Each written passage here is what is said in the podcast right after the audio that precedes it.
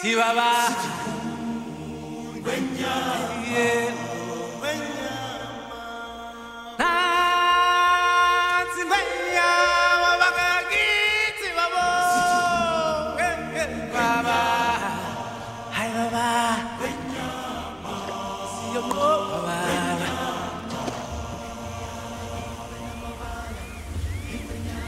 Thank you for listening to Cinephiles Digest. My name is Matt, and this is episode 64. And on this episode, we're going to be discussing The Lion King as well as the creature feature Crawl.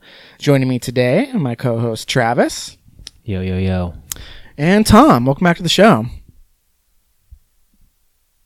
Anytime now, Tom. Go ahead. Don't be shy.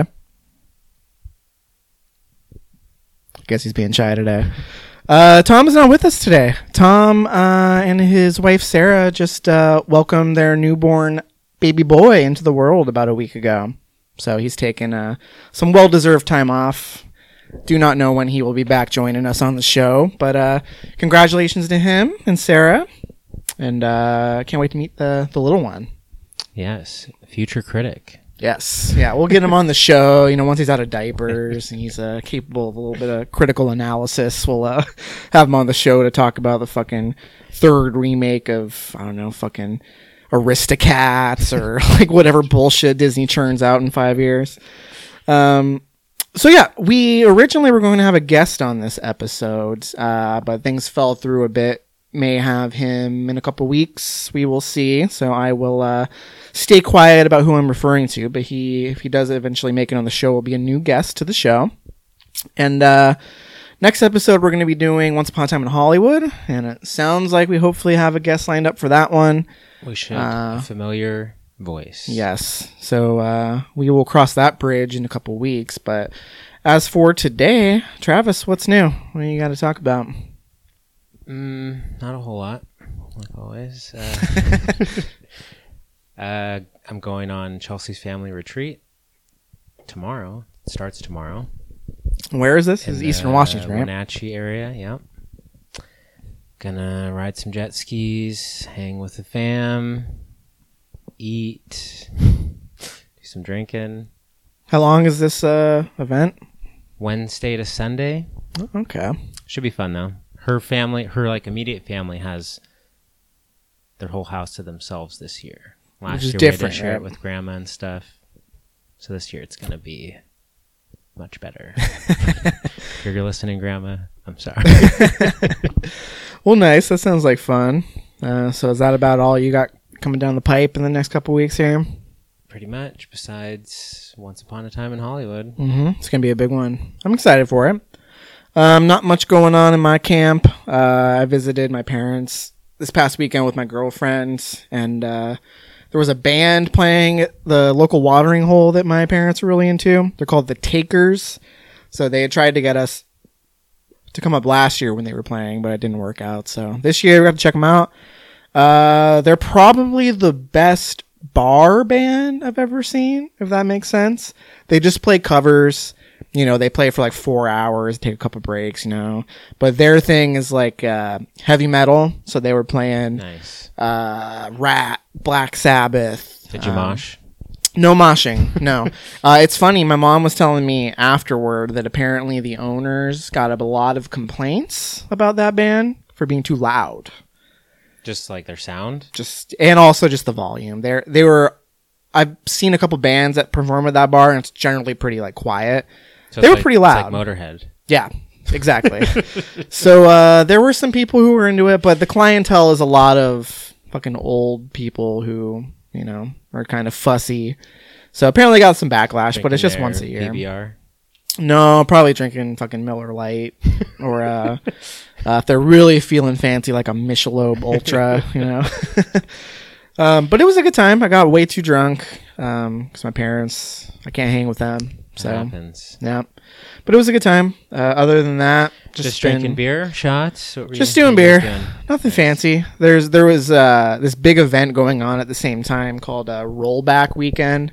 It's like a big, you know, vendor festival. They had a beer garden, so we started at the beer garden, listened to some shitty band. How was the Um, beer? Uh, they had three options. It was like One was like, some an- sort of Hefeweizen. from an actual brewery, or Well, one of them was so Reuben's, a local like Seattle brewery. They had one of their beers there. It was like a summer Isn't IPA. not too far from here. No, Or huh, no, we went there one time. Me, you, Chelsea, and Yeah. Haley. We Is did. that where yeah, we, we did. played Exploding Kittens? No, that was around the corner. Oh, that was like okay. Obeck or Obach, something like that. oh, that sounds right. Yeah. Um, they had that, and then the other option was Budweiser, I think. So it was like three kegs. You, it was kind of stupid because you like right next to where they were pouring the kegs, you had to get tickets. So you would pay for your beer, get a ticket, and then go right next the booth right next over and put the you know uh, ticket in the bin, and then they would do it. It's like why eliminate a step Yeah, here? Like it's not that big of an operation. like just take the money and then do it all. Just have one person assigned to taking money and other people pouring beer. Like Yeah. adding a ticket into the mix just seemed kind of stupid, but um, it was pretty fun. It was a good time. The weather was super nice. It's been pretty shitty in the Seattle area past couple weeks for summer anyway. So things are looking up. Oh yeah. It, it was really hot last year at where we're going, hmm so I'm kind of nervous. What's the forecast? I haven't looked it up, but last year was like 90s, and that was. You're leaving tomorrow and you haven't looked it up. I don't check that stuff, dude. I don't- I'll figure it out when I get there. That does remind me, though. I did go see a show last. Oh, weekend, yes. Yes, you did. Burns Red. hmm They did their 10 year anniversary of Constellations, one of their banger albums. Oh, yeah? I mean, they're all bangers, but pretty awesome. Uh, definitely browned out a little bit during August Burns Red, Love a good brown out. um, but I raged the night away. Did some moshing, some hardcore dancing. From what I remember, got to meet half the band. Met the lead singer and the guitarist at the bar next door. That was pretty rad. It's singer and guitarist. That's, That's all, all that matters. Who gives a sh- Who cares where the drummer and the bass player were? know, right? Saw Silverstein as well. Ugh, They were all right from what I remember. That night just went by really quick. Yeah? Yeah. Did you guys get there like at doors? Were you just drinking We got inside, there like right or as Silverstein started. was there another opener? Yeah, I don't remember who it was though. Were they doing any kind of like album anniversary? Because I feel like they're getting up there in age to the point where they're probably going to start doing if they haven't already done it. I mean, I don't like that band, so maybe they've already done that. But Yeah, I, I feel like they've already done something like that for their bigger albums, but they were just doing a regular set. oh, okay, Their newer stuff's actually not that bad though. I don't know if you'd like it, but I uh, almost guarantee you I wouldn't, but I would peep a song, I guess. they have progressed. yeah. Yeah. Well, so have uh, Bring Me the Horizon, and Well, that's also trash. maybe not for the better. Uh, cool. All right. Well, uh, anything else you want to mention before we start diving into our reviews here? nope. All Let's right. do it. Short and sweet. First things first, we're going to be covering The Lion King. We have a clip. Let's listen. This gorge is where all lions come to find their roar. All lions? Even my dad? Even Mufasa came here when he was your age. Refused to leave until his roar could be heard above the rim. All the way up there? That's when you know you found it. With a little practice, you'll never be called a cub again. Watch this. You'll get it, Simba. Just takes time. I'll check on you later. Dad will be so proud, won't he?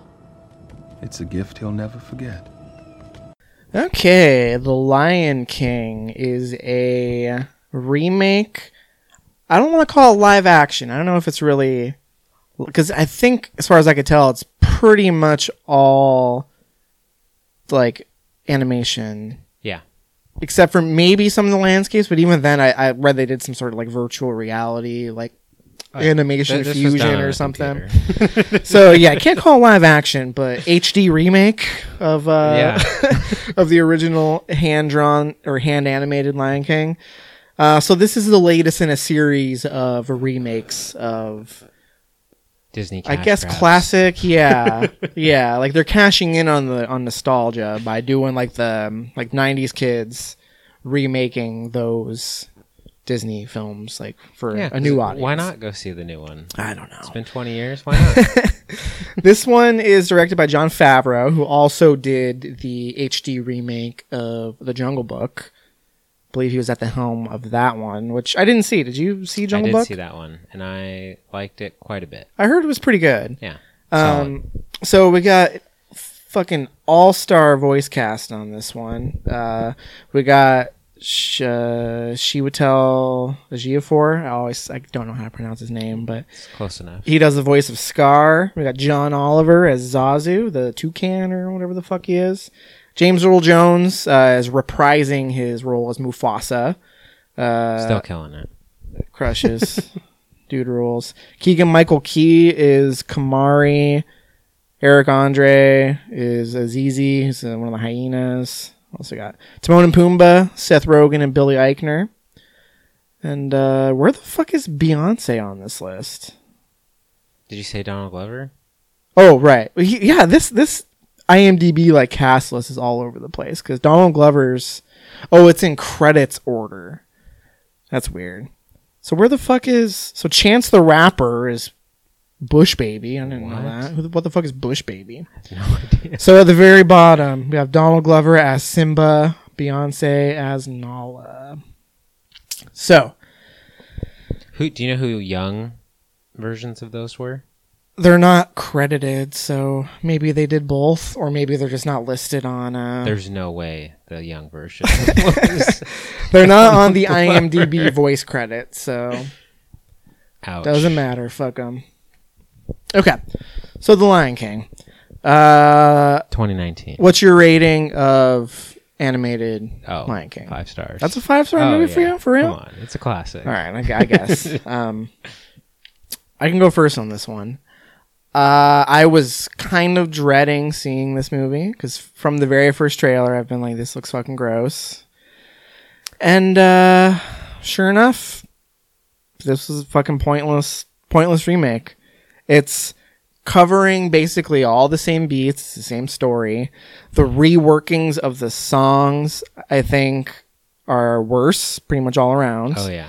Uh, the biggest problem with this movie is that the hand drawn animated version, they're animals, but they're very emotive, right? They can smile, they can scowl, they can do all this stuff. Like there's, Yeah. you can carry a sense of like brevity and like emotion with the animation, right?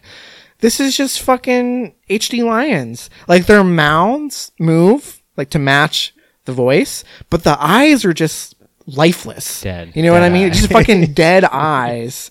It just doesn't work. Like there's you you think of like the 1994 1994 Lion King and how like beautiful the colors are and how kind of goofy some of there's like dance numbers and shit. It's just a lot of fun. Yeah. You, you can't do that when you're like using anthropomorphic, not anthropomorphic, like to scale, like true to life, I guess, proportions, uh, the way the, the animals move and stuff. It just, it doesn't translate well into this environment. Like I just completely fell flat in basically every regard for me. Yeah, that was my biggest problem too. It was just dull. Like in the original, you can you can tell Scar is like a bad guy from like the first instance you see him, just because the way he's like colored, his eyes, and just like his eyebrows and everything. But and just like, his, his one, posture and stuff, the Yeah. way he has a menace to him. This one, it's like, oh, you're, he's a little bit skinnier than Mufasa. his color might be a little got- different, but nothing drastic. You can see a, a faint scar on his eye, but like besides that,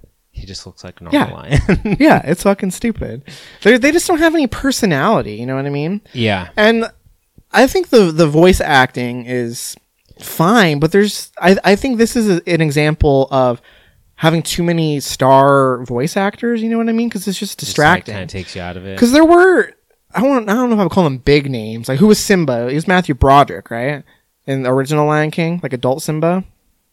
I think so. I don't think know. he- I think it was Matthew Broderick. Was Jonathan Broderick. Taylor Thomas the young one, or no? I think he was. Taylor Thomas. Who Was he part that? of it? JTT. Come on, dog. JTT. Who's that? What? Just like one of the hottest, like what? hottest Disney kids ever. Jonathan Taylor Thomas? yeah. Come Tinker on, Taylor dude. Soldier Thomas? You didn't have a s- a crush on him? I, I don't know. I don't know who you're talking about. I mean, he was in like all those like you know. I have never seen this kid before in my entire life. Shut up, this kid. I kind of The pulled one up on the right left. here. Yeah, who the fuck is that kid? What? Oh my god. Dude, his top his top credits are The Lion King, fucking Home, Home Improvement, Improvement. Who and didn't Tom and watch- Huck. Who didn't watch Home Improvement? Me, that shit was garbage. No, that killed. He's the in- Tool Man. Did you know he he was in Tim Allen's new show, Last Man Standing, too? I did not know that, but What a fucking joke! What a joke, dude, he was a heartthrob. dude! I, he was in the fucking Wild Thornberrys, Ally McBeal. I have no idea who this guy is. Anyway, Yeah, just tearing up. we're off track here. This guy, but he was in the original Lion what King. a sex throb! Yes, he was. He was young Simba. So anyway, I think the star power kind of hurts the movie for me because I. It's a lot of people with very distinct voices. You know what I mean? Well, and they just use their own voice. They don't Yeah. even try and make a character voice. It's Yeah. just like, I mean, Timon and Pumbaa it sounds I mean, like fucking Seth Seth Rogen and Billy Rogen. Eichner just hanging out. You know what I mean? and that is Donald Glover as Simba. yeah, yeah. So I don't know. It, it just distracted. Um, took me out of it more than it should have because you're supposed to. I feel like their intention was to feel immersed in this world because it's it's pretty gorgeously animated. yeah, I don't know how much artistry there is in it. I guess. I mean, it's technically very impressive, but once you have these voices, it's just like you know these big name people that you know yeah. It's like a video game version of like a nature doc. Yeah, totally. it was just it's longer than the original. Um there It were didn't feel that long. No, though. it didn't feel Like, it didn't long. feel I wasn't overlong. like uh I mean I I did want it to end in the sense that I wasn't enjoying it and I couldn't wait for it to be over, but it wasn't like a drag, if that makes sense. You know, it's not like Midsommar where I looked at my watch and there was still an hour left. You know, yeah. Um, Ultimately, me ultimately for me, this was pretty middle of the road. But I feel like there's a pretty big consensus when it comes to just like the overall impression and that it was a pointless like exercise. But like, it's fine in some regards. It Like, has d- made- does some things well, but like, it's not really doing anything to like rewrite the wheel or like just like do anything exciting to like enhance the story. It's like literally just like the same thing as the original, but just a different animation style. yeah, and it's just less And it interesting. loses like all of its charm, all of its like just everything. yeah, I mean, I thought the opening sequence was probably my favorite. Just like the, it was ba- almost a shot for shot from what I remember of the original. Yeah. Of the like the circle of life sequence. So it was I really like cool. Most of the movie is shot for shot. Or well, very close. except the music numbers, because if you think back to. Um, like I, I can't just I just can't wait to be king. There's like the scene where it's like 50 animals like stacked Oh, up on each other and swaying. You know what I mean? Like Doesn't stuff he have that like couldn't that like feather mane? Yeah. Yeah. Yeah, he's like sliding on tails and stuff. Like a lot of That's the way too much to animate. yeah, it just wouldn't make sense, right? Because you're trying to do like real, right. real looking animals. So I feel like a lot of it was just lost in translation. Because aside from that, there really weren't that many significant changes to the story that I can remember. I haven't seen the original Lion King in a long time, but Yeah. nothing really stood out to me as being different, other than just the way the sequences were constructed. There are were a few boring. minor differences, but yeah, beyond that, it, most of the major beats are all the exact same. Yeah, and I feel like, like you were saying, the the critical consensus is basically this: there's maybe some enjoyment to be had, but it's it's a pointless exercise, right? From a financial standpoint, though, this movie made like 185 million dollars or something opening weekend. Like, Yeah. fucking get real. Disney is just gonna keep doing this because people want to see it. The people who go see two or three movies a year are most likely going to see the Disney movies. Yep. Because a lot of these, like people our age, we're having kids now and have had kids for a while. So they're basically remaking these movies and basically milking nostalgia because they're Yeah. counting on people like me and you who maybe have kids now, who are old enough to see the movie. And, oh, I love this movie when I was a kid. Now I get to experience it with my kid. But it's just like a fucking shadow of what we got to experience. You know what I mean? Well, and it's it's safe too. Like you don't have to take a chance on a, a random movie or a new movie. Like you know what you're gonna get to an extent going into the Lion King. And you know, if you only watch a few movies a year, you're gonna enjoy what you saw.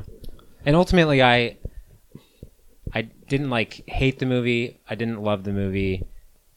I don't even know if I really enjoyed my time watching it, but it was like fine. But I don't. It was completely unoffensive. Yeah, like, Like- I just I don't see myself ever watching this again though. Like ever. Like, No, Why would you ever? no way. Watch this one over the original. I don't if understand. you're gonna revisit this story. And like, while I didn't actively dislike it, I do honestly feel like it it was a waste of my time. Like I watch Yeah. a lot of bullshit, I do, but this was just it, it gave me nothing. I felt nothing watching this movie. Like Yeah. you think back to like Mufasa's death in the original one. Like even watching that Oh, now, that's a pretty impactful. Even like four years ago, I was like, "Holy shit!" totally it's fucking sad and then you watch it like you would think in theory here's this cute realistic looking cat essentially whose father has just died you would think that that maybe would have a chance to resonate more it just completely fell flat for me. Yeah, maybe like the actual moment where he's like nudging his father maybe that could have worked but just the, the whole like dangling over the cliff sequence it just felt weird that that was happening in this mm-hmm. style you know what i mean? It didn't fit the same way that it did in the hand drawn version. Right. so that just fell flat.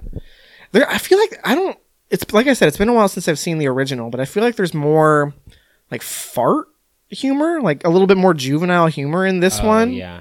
like maybe they had to use that as a crutch because like you know you can't make them do stuff that's that cute or entertaining but like animals fart so you know they're realistic animals make them fart. Push a ball of poo around with a tuft of fucking simba's hair in it like. Um i really don't have much to say beyond that Yeah, I don't really have much else either. it was a technical marvel i guess just looking at it you're like wow that's impressive that they were able But to do that again, like we've seen movies that are like on that level as far as animation goes, so it's not like it like It's not changing the game. yeah, it didn't it wasn't groundbreaking like Avatar or something like with 3D or whatever. Like it didn't Yeah. change the game, therefore it's just like yeah, it's surface level. Like sure, it was well done, but like it's it's a rehash of this the same exact thing. right. Totally. So uh, I can't say I was disappointed because my expectations were already about as low as they could be. So it was like, yeah, that's you know that's about what I expected coming into this fucking thing. So yeah. bummer. I, I wish it, I wish it could have been better. I do hope. It sounds like they're on the right track with uh, Little Mermaid because they're actually making some pretty significant and, and cool changes to the casting. You know what I mean? Does that have a director tied to it yet or Uh, if it does, I am not aware of who Jobber. it is. Yeah, some fucking Disney jobber. so I'm not aware, but I mean, we got that coming out. That first teaser for Mulan, I haven't watched it yet, but Me neither. uh, that could be cool. Yeah. We'll see. I don't know. But that just makes more sense. I feel like out of all the quote unquote live action remakes, this one makes the least amount of sense. Yes. Because there's no humans. Yes, it's yeah.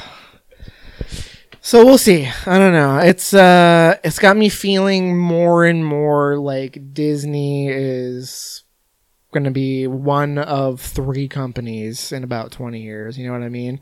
Like people were shoveling this shit down their throats and Disney is going to take that paycheck to Oh, the yeah. bank and make some other bullshit that's going to make a billion dollars I mean, and until it stops working. through the end of time. Why not? yeah, and so far they've only gone up. Yeah. Right? I mean, the last Avengers movie officially surpassed Avatar now, as of this recording, as the most profitable movie. I don't think that figure is adjusted for inflation. Well, and Avatar's under the Disney umbrella. right. so Wait, I thought. Av- oh, it is now. now, yeah. Right, because it was a Fox property. Yeah. Right. Okay. I am curious uh, how those Avatar sequels are going to do. Because, I I mean, know. Disney has invested a lot in them. And we're like, I mean, at this point, we're over 10 years removed from the first I fucking Avatar. they have to be something amazing though that get people talking like the first one did. Because if not, people will just be like, I don't know. I just Avatar's just a weird thing because everyone saw it, but like no one talks about it anymore. Really, Right. Well, I mean, that's one of those movies that was just a game changer. Like, if I were to watch Avatar now, I bet I would be pretty underwhelmed by it. But at the time, that movie was pretty fucking Right. mind blowing. But it's it was all eye candy. Like no one talks about it because like what is there to talk about? Like the story is fucking basically a, a, a version of Pocahontas. Yeah. Like the characters themselves, like the character models, I couldn't tell you a name of any of the fucking characters in that movie. You know what I mean? Right. They're so unremarkable, but man, it looked good. Yep. So I don't see any reason why they can't do that again. It just depends, I guess. yeah. They're clearly invested. They got he's, there's what two, three, and four are gonna be coming out like back to back to back or something like that. Yeah, but I mean, just the word of mouth was so huge on that movie because, like, well, and I guess he has a lot of clout because, like, Terminator and all that. James Cameron. Titanic. Yeah, but like, oh, yeah, like Valerian. That that would be like something that I would kind of compare to Avatar as far as like visually stunning, like sci-fi epic type thing. But like, no one went and saw that, Right. Because right. no one was talking about it. Yeah. Well, they kind of hyped the shit out of Avatar too, with like the 3D technology and like they had like early screenings where you could see like 20 minutes of the movie. Like they marketed that movie they don't very well. Yeah, they don't do that for movies like Valerian. Right. uh, okay. You want to drop some star ratings on Lion King 2019? Uh, yeah, I think this is. I don't know. I, I feel weird giving it a pass, but I think ultimately I'm just gonna give it a three. Yeah. yeah. I'm gonna give it a two. I can't go lower than that as much as I wanted to. Yeah. because you know it's it's a perfectly fine movie you know what i mean i guess but it was just so unnecessary and i felt nothing watching it Yeah, that's fair. yeah there was there was nothing there were no like eye-popping sequences because it was all you, all you already knew everything that was going to happen like there were no surprises it was just dull Yeah, I really don't understand why they didn't just like do something different. Like you could keep the story the same, but like maybe change up some scenes. I, I, added set it on another planet maybe they're all aliens uh, okay that's going to do it for The Lion King. Let's go ahead and move on to review two. We're going to be talking about Crawl. We have another clip. Let's listen.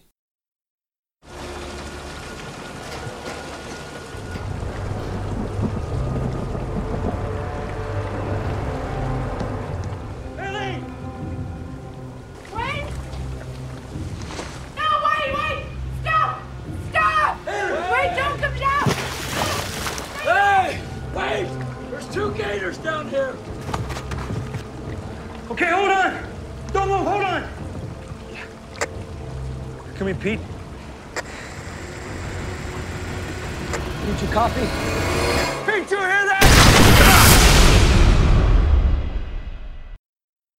All right. Crawl is the new film from director Alexander Aja, who was responsible for the Hills Have Eyes remake, uh, High Tension, and Piranha 3D, right? is that the last movie he did? Piranha I think 3D? he's done some other stuff. Didn't he do like that Mirrors movie? With, didn't we talk about this last episode It's very possible that we did. with uh, Kiefer Sutherland? because I, I always get this guy mixed up with Fede Alvarez, the Evil Dead Don't Breathe guy. Oh yeah, Even though one is like South American director and this guy's fucking French, but because you're racist. oh he he directed Horns Uh, and the Ninth Life of Louis Drax. And yeah, he did Mirrors, but that was that was right around uh, like the Hills Have Eyes time. what's his best film? Best film? Yeah. The Hills Have Eyes, I would say. Piranha 3D is pretty fun. Piranha 3D. Yeah, I mean that movie is a ton of fun. Um, The Hills Have Eyes is pretty awesome. I want. I, I'm kind of dying to rewatch that one. Uh, plot synopsis: A young woman, while attempting to save her father during a Category Five hurricane, finds herself trapped in a flooded, or excuse me, trapped in a flooding house and must fight for her life against alligators. Uh, film stars Kaya Scodelario, Barry Pepper. Uh, those are the only two characters that really matter, as most of the movie is just the two of them. Oh yeah, everyone else is at the alligator's disposal. Yes. so I was pretty excited for this movie. It's um it looks dumb as hell. uh, but I'm into that kind of thing. Right. You know what you're gonna get. Yes. So it looked like it was going to be a fun time. Um, I, I like Alexander Aja's other stuff, so I was optimistic. Plus, it's got that Sam Raimi stamp of approval with that producer cred on there. Oh, yeah. I think it's funny that in all the marketing they were like from Sam Raimi, like he was like front and center on the marketing. Um, so I enjoyed it. I did like this movie. However, it could have been a lot better. I thought it was going to be a little sillier than it was. It is a silly movie.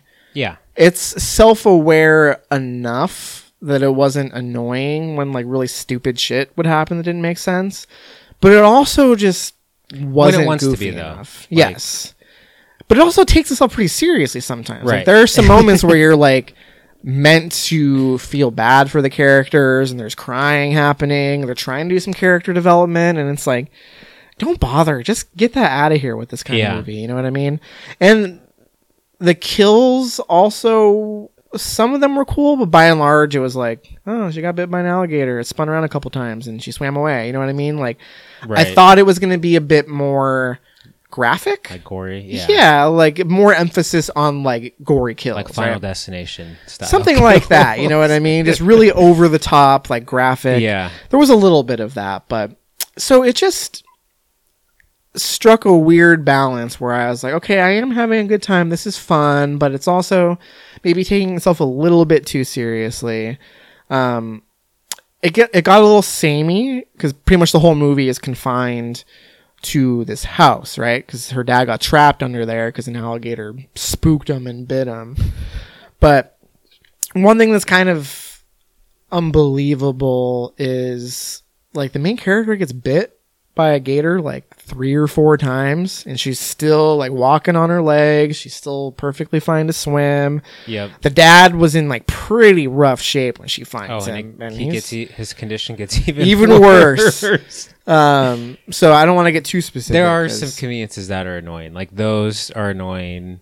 They're just logical problems where like anyone watching it's gonna think about it, or just like I don't I don't know necessarily like the logic on this particular scene, but like the one in the trailer with the like shower door, like how Yes. she's able to trap the alligator in there, but then like they can just bust through other glass like it's nothing.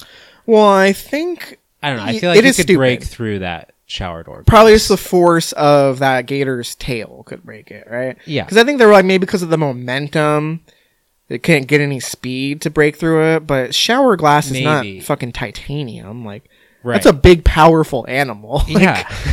it's a cool scene though. It was neat that the way that that was staged and the way the camera's positioned. Um, I thought it looked decent. You know, I like the way Yeah. it was filmed. the effects looked good, and yeah, there's some cool shots. Like the stuff at the start was pretty cool. Mm-hmm. Yeah, I love the the title sequence where it's like the swimming Yeah. lanes. um, one thing that I thought was cool about this, um, this is specific to me, but I, I saw it with uh, with Haley. She is from Florida, and the main character's name in this movie is Haley, spelled the same way as my Haley. So she really got a kick out of that. She appreciated it. I think she would have survived. No. um. So, but yeah, there's lots of little things that you can pick apart with this movie, right? Like, for example, she is able to see in the water everywhere that she swims, but that water would be so fucking muddy and murky. There was no way you'd be able to see anything because it's flood water. Underwater. Some of that the underwater shots were also pretty awesome. Yeah. So it, it benefited the movie in that you can do some cool stuff underwater and you need to be able to see everything. Yeah. But logistically, it just doesn't make sense. So it was self aware enough that you can kind of forgive some of that stuff, right? But like another example is toward the end of the movie and uh, the dad tells Haley that she can out she can swim faster than the gators just go for it No fuck. when that happened, I was like, I, I made a sound. I didn't go like, ha, like, Oh, but I made some sort of sound, right? It was like a, "Pfft, are you fucking kidding me? Well, the whole movie way." is alluding to that. Like the whole time, her dad's like, "You can do it," and it's like, no, she can't. Like, yeah, it's like I also mean, just like a like in a, the movie world, she can't. Right. No, she can't. It's just also that's just like a ham-fisted message. Like you can do anything. Right. Just you got to have heart, and Oh, integrity, or Fucking apex predator. yeah, shit. that thing. It's like ugh, barf. But see, that's another example of like it's very on the nose and kind of self-aware. Yeah. in execution, didn't always work. Right. Right. Well, even like the setup, like her dad being under the house and all that. Like, Yeah, that too. But also, this is a category five, fucking five hurricane. no big deal. and she's like, "Oh, it's only a two-hour drive. I'll make it." Like it was, shit was already going She down when she was hours, there. I was like, I thought you Are meant like you twenty mental? minutes. Well, when she gets there, it's all shit's already popping off, and it's like, so you're gonna do this and get back to where you were before, like stuff like that. It's only a two-hour job. It was kind of fun though, because we can laugh at that stuff, right? Right, so yeah. that that's fine. Um, but it just ultimately kind of predictable. Um, there weren't too many jump scares. Uh, There's not a whole lot of tension. So it was pretty tense, though. I think it's there were a couple s- spots that were. like okay so one thing no there's multiple moments where i felt tense or anxious so first of all i hate driving when it's like stormy out Yeah. And so when she's driving through the storm i'm just like fuck no would not do this. And then she goes in the crawl space which is a confined space. It's dark. There's water. There's a- fucking alligators. Not doing Yeah. this. It's in the you know like there's just so many like i don't know like confined spaces and just like so much so many elements.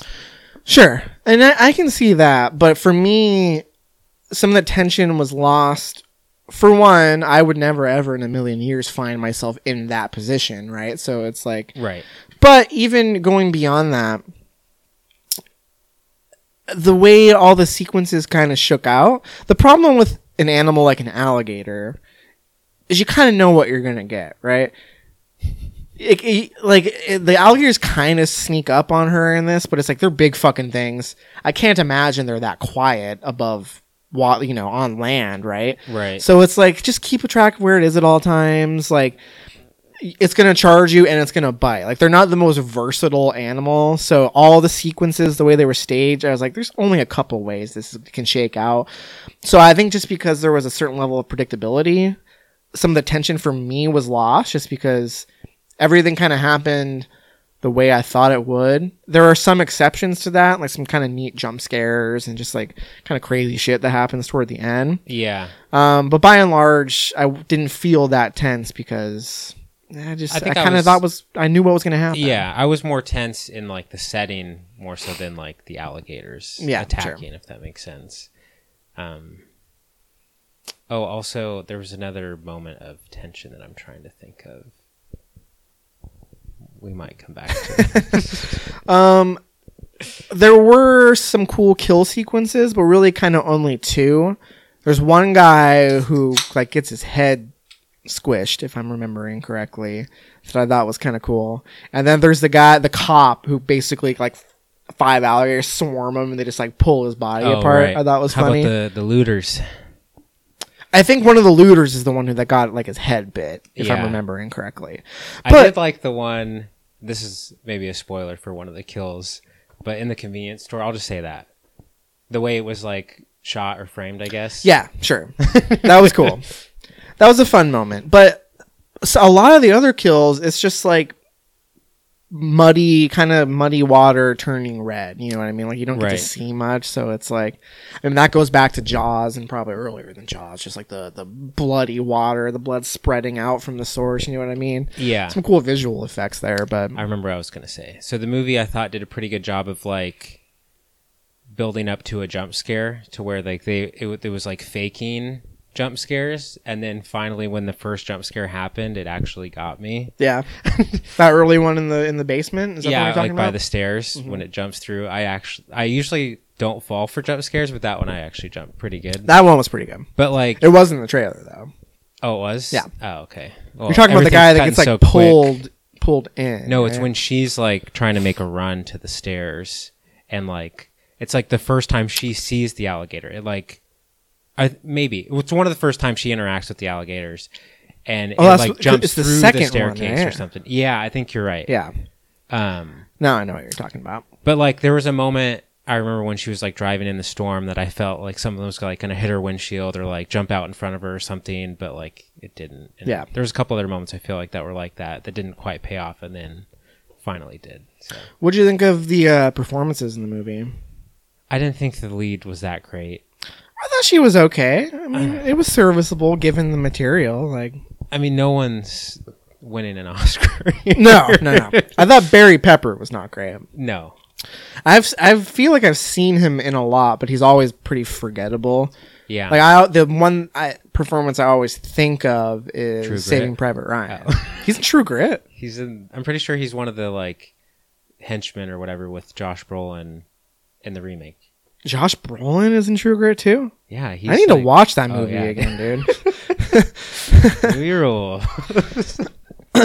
okay.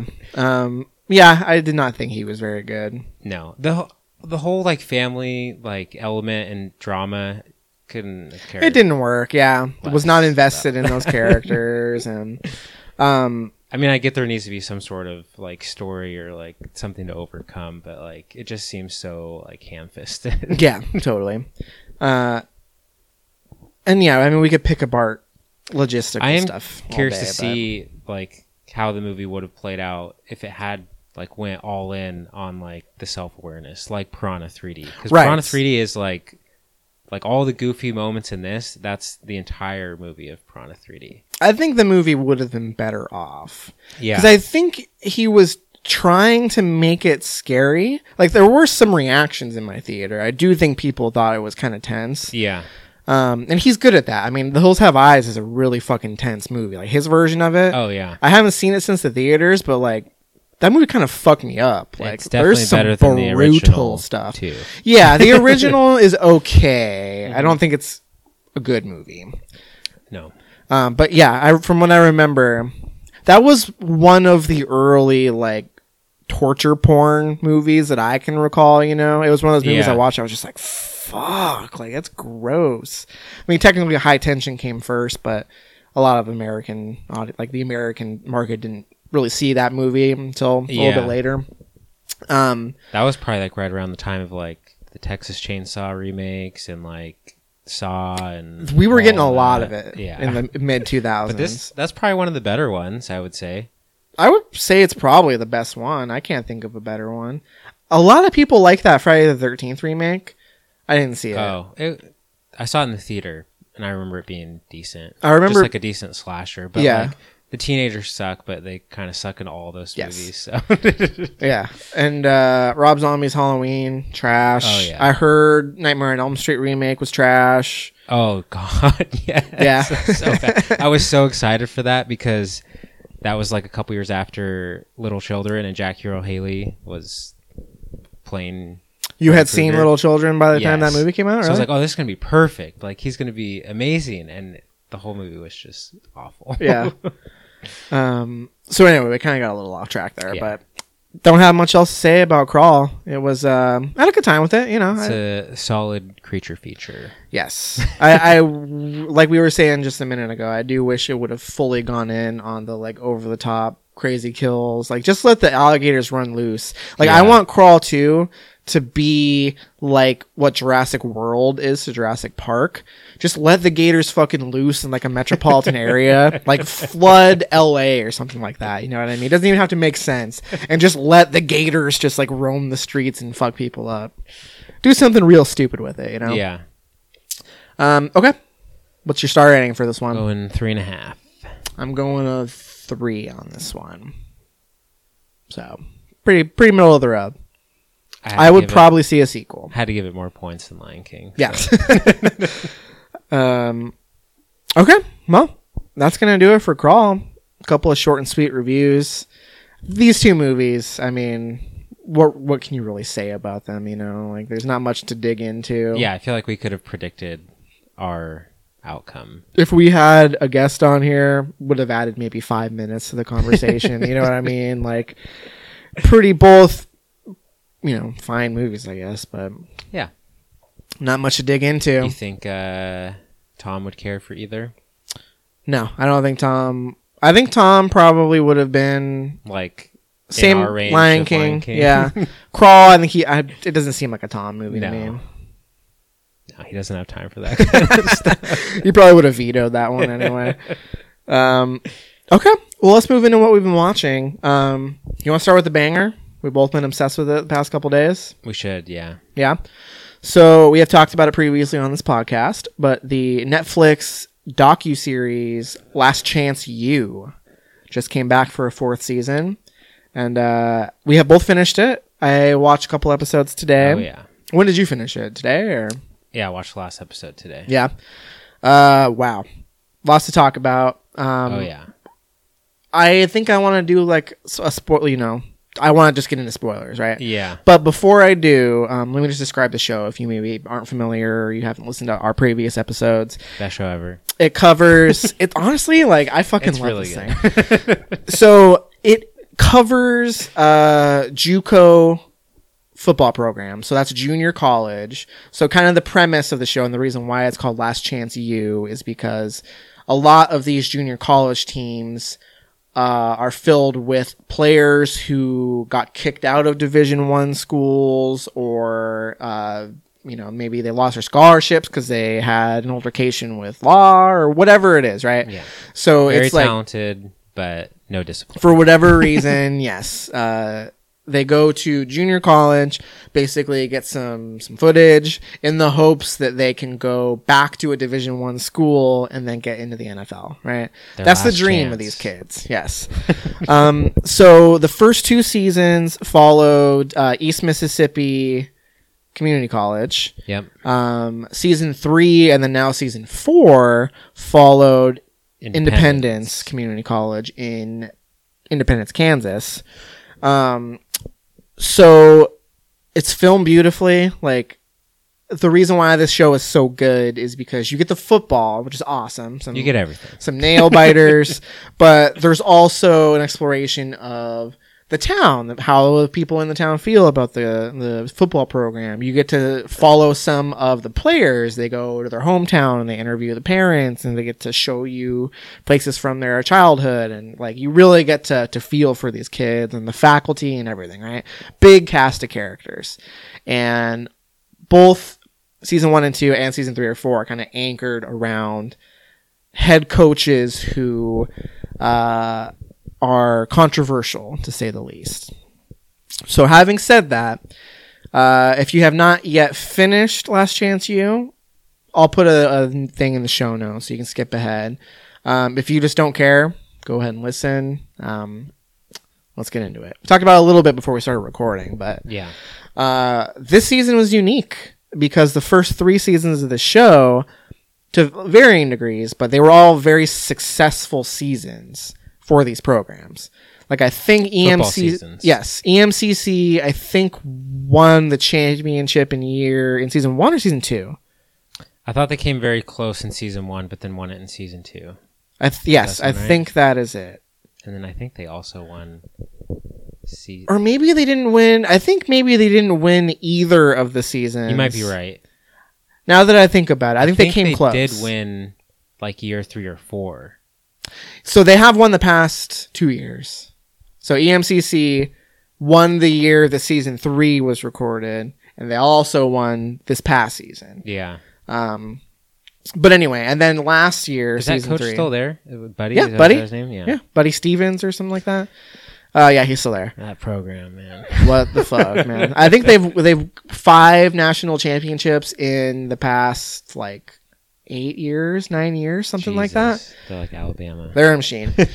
um, and then season three, uh, first season with uh, Independence Community College, uh, they came close. They won a bowl game, uh, but they did not go to the national championship. So season four, basically fuck from train. Jump Street, right? well, they were hyping it up like it Yes. was going to be the season. Like, Number five ranked team, I believe, in Yep. the country. but talk around the town and league was national champions. Like this is the most talent they've ever seen on a team. Mhm. Just so much hype, and you quickly come to find out that the hype is not quite there. well, they win their first game. I think it's pretty close from what I remember. Yeah. But they win their first game. And then what's so interesting and what, kind of what makes the show great is you're so used to these like nail biting finales, right? You're like, are they going to lose? Are they going to like, are they going to be able to get the national championship, right? Mm-hmm. Because I think last season they lost their very first game, but then they either won out or maybe they lost one other Yep. game along the way, right? So each episode, it's like, are they going to do it? Because if you get too many losses, it's over. So the way this season is structured is they win and they lose, and it's like it's okay, we're fine, one loss, we're gonna be good. Then they lose another, and then you're like, oh shit, well that probably means they can't go to the national Well, championship. they basically but- have to win out to even have a chance. right. And then they lose another game, and then they lose another game, and it's like the whole thing is just a fucking train wreck. It's a shit show. The whole that's what makes this season probably the most unique of the four is that the the team just implodes on itself. Yeah. And it was kind of disappointing just because, I mean, everyone likes to watch a winner and, like, it's fun watching, like, the exciting, like, you know, nail biting games or whatever. But, like, this season was still, like, super dramatic and, like, super tense. And, like, it's one of those shows that you can easily binge, even if it's, like, just watching people, like, struggle and just, like, you know, not get along and not win, not do what they're supposed to be Yeah. doing, all that. And you don't have to like football to like the show, I don't think. Most of the show is not actual football. Like there's a lot of practice Right. footage, I guess, but um I mean, it's kind of like an added bonus, but I feel like, yeah, you don't necessarily have to enjoy football to enjoy this because you just get caught up in the like characters and the relationships and like the future of the kids and just like watching all that play out. yeah, totally. Did you love that they brought back uh the nerdy like band kid Oh, yeah. who like performed at the the Nia Neewollah Yeah. fucking Halloween spelled backwards. What a joke. Um, but yeah, he they follow him and he gets his hair dyed. Yeah. But that's also that just goes to show how good the show is because the reason they're doing that is because they're focusing on like the band department has just been like decimated by budget cuts. You know, like the show could very easily just be all about the football, but it's cool because it's just as much about the town as it is about the kids. You know what I mean? Oh, yeah. you see the toll it takes on these other these students who go to this school. Like they're not on the football team, and there's varying reactions across the town to whether it's a good thing, whether it's a bad thing. Right. You have this Well, one guy in particular who bitches about like Oh, the cost. How many times he brought up the cost of the fucking turf field? He's like, he's like, they could have spent that on on other things in the school. Uh, so many things, you know, like it's got nothing. um, which is super entertaining, super dramatic. You, you do feel for the kids. Kids Yeah. get hurt. There's some drama, uh, especially toward the end. Like, Well, and he made a big mistake this season. But you, you think that's what caused the whole. I mean, he definitely threw a wrench in the. which mistake are we talking about? We're talking Malik. Yes. Bringing Malik back. that was the turning point, I believe. Because It was, he there for game was- one? The turning point was that and Bobby Bruce, like getting kicked off the team. Bobby didn't really play anyway. No, but he was still like people liked him, and like Katie was really close with him, and like Well, that's what's so interesting because I feel like it's really hard to pinpoint exactly What what, went wrong, right? Yeah. Because they did struggle at quarterback the whole time, but well with injuries and just like consistency and but like we never really we don't really know the whole story behind like why Jay Jones didn't live up to his potential. Like he had all the hype, he was the number one quarterback, but then like he's dealing with an injury, then Malik like comes to the school and that creates like something in his head I feel like that like throws his game off. And then like they're losing, so the coach is just swapping quarterbacks left and right, and so that's like fucking with him and the rest of the quarterbacks, and so like that just didn't help, and then it just didn't seem like the defense was really gelling either, and Well, like it's interesting because we can we can do that all day, right? But you can also look at it from the other side. he was coming to that school from a Division One school, right? So who Yeah. knows? Maybe if Malik wasn't there, maybe it was just the own expectations he was putting on himself. I mean, who knows how it would have shaken out if Malik wasn't there? You know, because yeah, I mean, there was some added pressure with him being there, but at the same time, like it could have been doomed from the start. Like we have no and way you can have the talent, but like when it comes to performing, like some people just can't do it. Like under a certain amount of pressure or whatever, like they're just not built for like you know NFL or like the bigger type yeah, settings. yeah. Um, and then we should also talk about, talk about JB some. Oh man. So I think uh, where was Tom on this? Because you you like JB last season, right?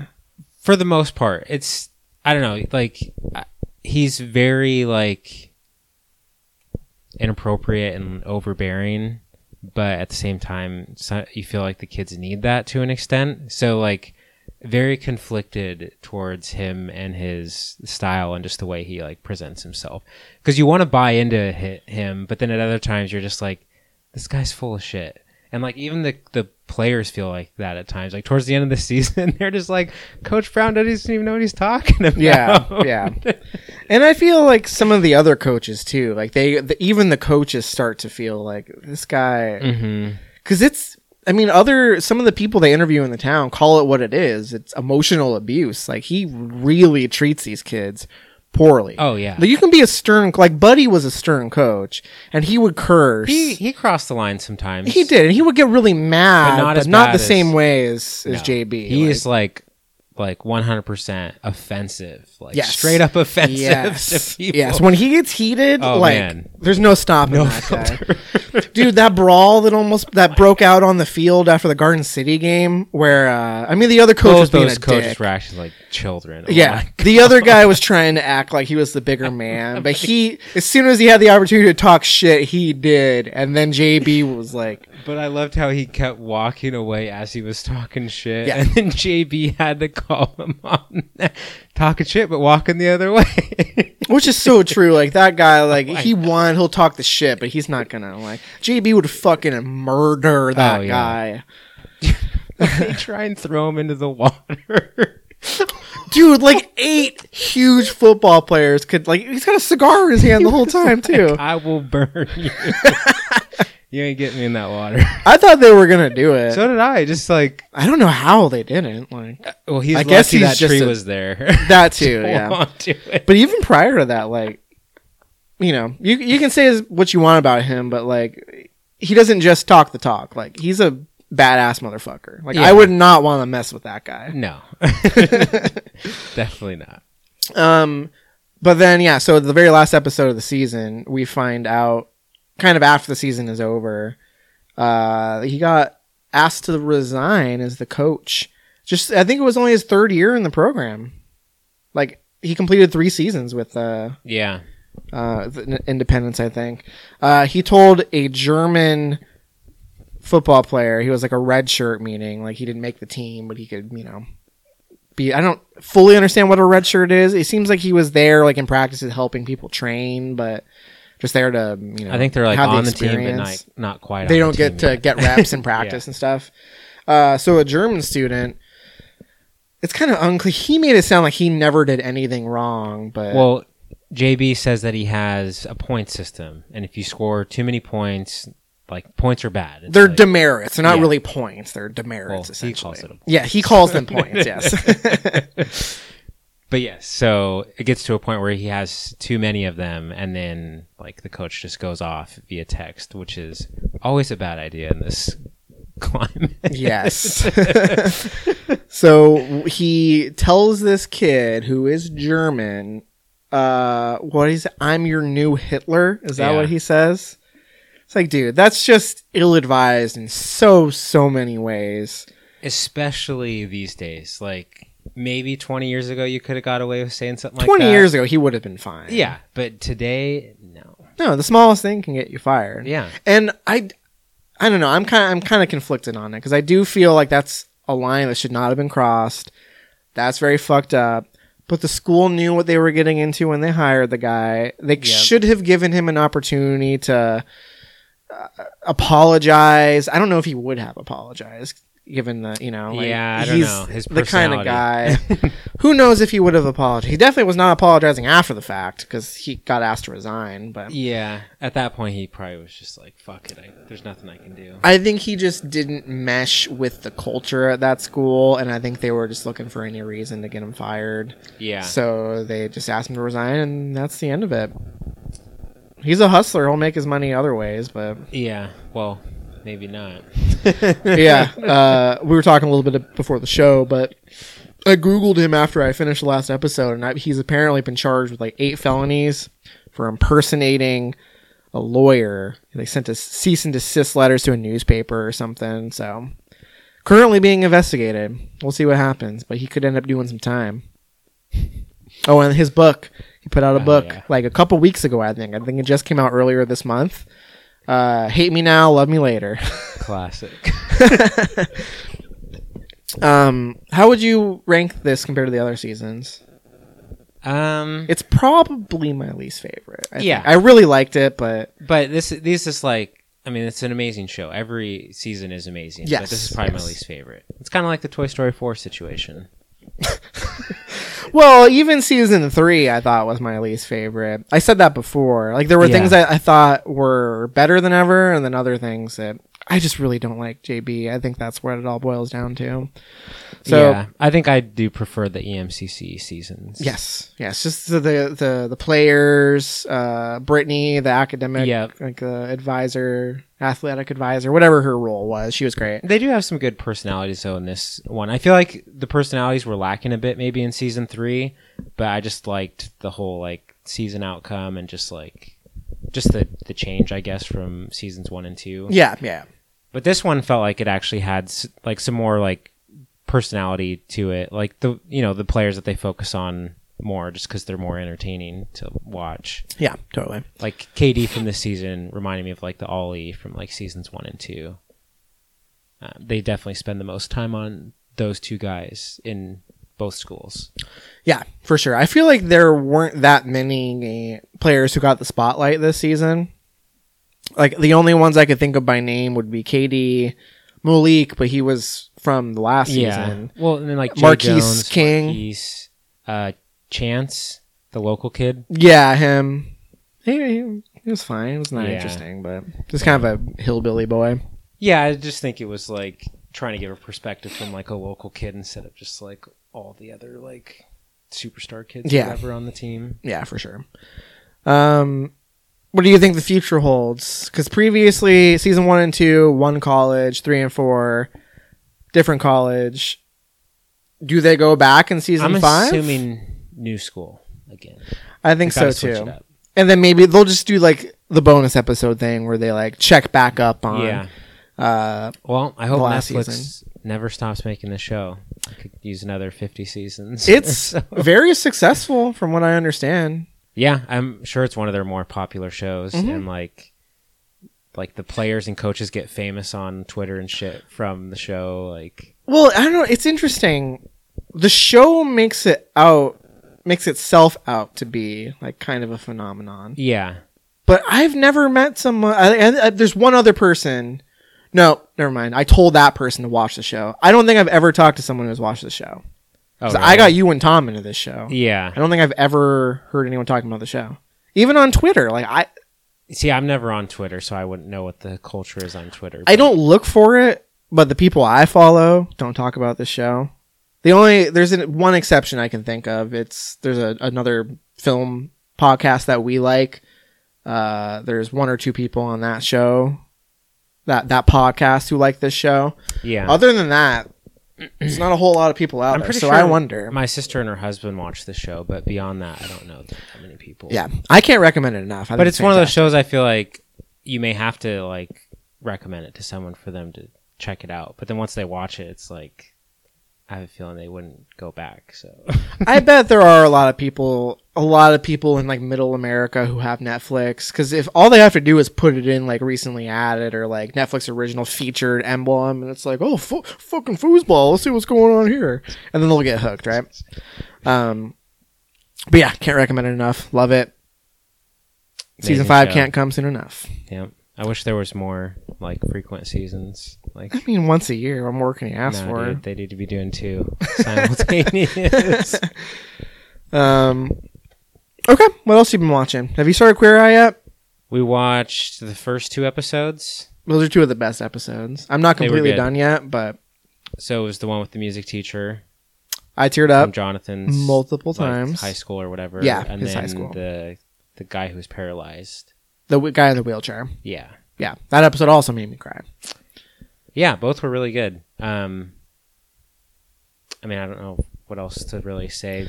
It's more of the same. Yeah, I it's mean, just like the same show, but it's super entertaining and they're all great guys. It's very inspiring and emotional and Yeah. I will say there there is another episode. I wouldn't call it a standout episode per se, but it really resonated with me because one of the character not one of the characters, one of the people that they do like the the makeover for, um, she identifies as Chicana, so she's Mexican American, but she's like really invested in her uh, the the Mexican side of her of her heritage, but she doesn't speak Spanish, and uh, she lives in like a very white, like affluent suburban neighborhood, right? So Yeah. I was really able to resonate with it because she doesn't speak Spanish, but one side of her family is, you know, lots of Spanish speakers. She's very involved in the culture.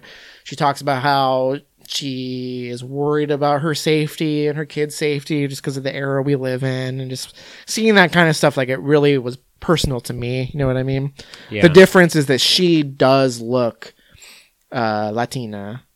I I think have as much like Mexican blood in me as her, but this is a podcast, so you can't see what I look like. But Travis, do if I I, look? just saw uh, you on the street, do I look Mexican? white dude, Yes, one hundred percent, absolutely. like your last name kind of gives it away, yeah, but beyond that, like you would. Yeah, I don't experience the same sort of discrimination that she would. yeah, It's funny. This is kind of off. Well, it's not funny, but this is off topic. But when I visited my parents, I was give, I was giving my dad shit because he, um, he's not a citizen. He's a uh, he has a green card, so living here legally, has all the papers, all that stuff.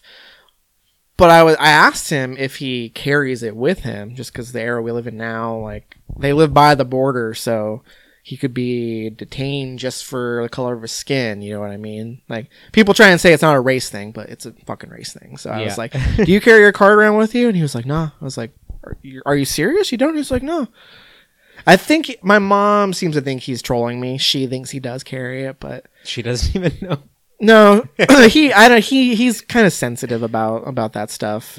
Um, but my dad, I mean, you know, he might wear like a fucking baseball cap and a Seahawks shirt and look like a American dad, but his skin is darker than mine. He looks like another ethnicity. I don't. You know what I mean? So Yeah. like I worry about that stuff. Like it's it's scary because if he doesn't have his card with him, you probably haven't heard about this, but there is someone in Texas who is an American citizen. They were born in Dallas, I think, Dallas, Texas.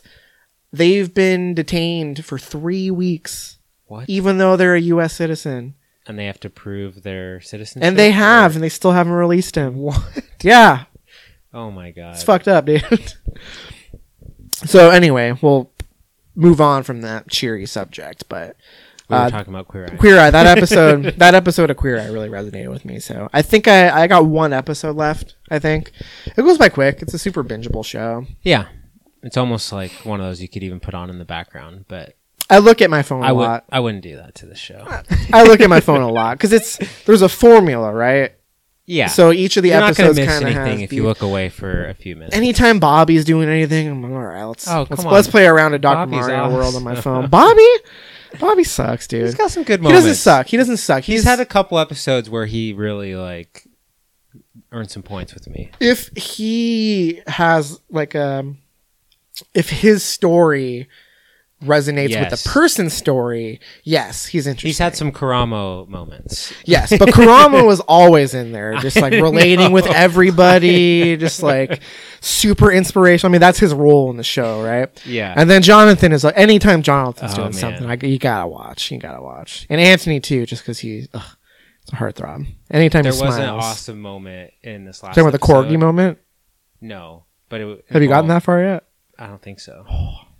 Uh, Tan. So at, towards the end of episode two, uh, makes a comment to Tan and says something like, have you done a French tuck this season? And Tan stands up and he's like, yeah, bitch. He points to Yeah, yeah. that was awesome. yeah, they're just so fun to hang out with. Just all of them. Yes. they're a good time. It's a great show. Have you been watching Stranger Things? Nope, haven't. I still haven't seen season two. I just don't I'm care. falling off a bit. Like, so you did start it though, right? Season three. well, I'm pr- I'm probably gonna finish it, but I'm just not. The magic's not there. yeah. It was there season one. They were losing it season two. It's gone. they got to get me back. I don't know. It, I just feel like it's like it doesn't really have anything else to do. So it's just like, oh, let's start something new, but like it's still like very similar to what we've been dealing with, and like it just it feels like they're borrowing a lot from like a lot of recent horror movies. Like there's a lot of like similar like imagery and just like themes and stuff going on and it just like kind of rubs me the wrong way. It just feels like another like nostalgia, like Well, that- that's But it's kind of like the whole show. stuff. So it's like this show's trying to be nostalgic by like you know rehashing on the stuff from the 80s and making it that aesthetic, but then like they're borrowing stuff from like new horror movies. So it's like You have an example? Um, I mean, a very like small one would be like there's this like place slash imagery that's very similar to Under the Skin, which isn't even really that fair because I feel like that's in other movies too, where it's just like a completely black, empty space and people are walking and it's like you know watery or Ripple, like Yeah. rippling water or whatever. Yeah. um,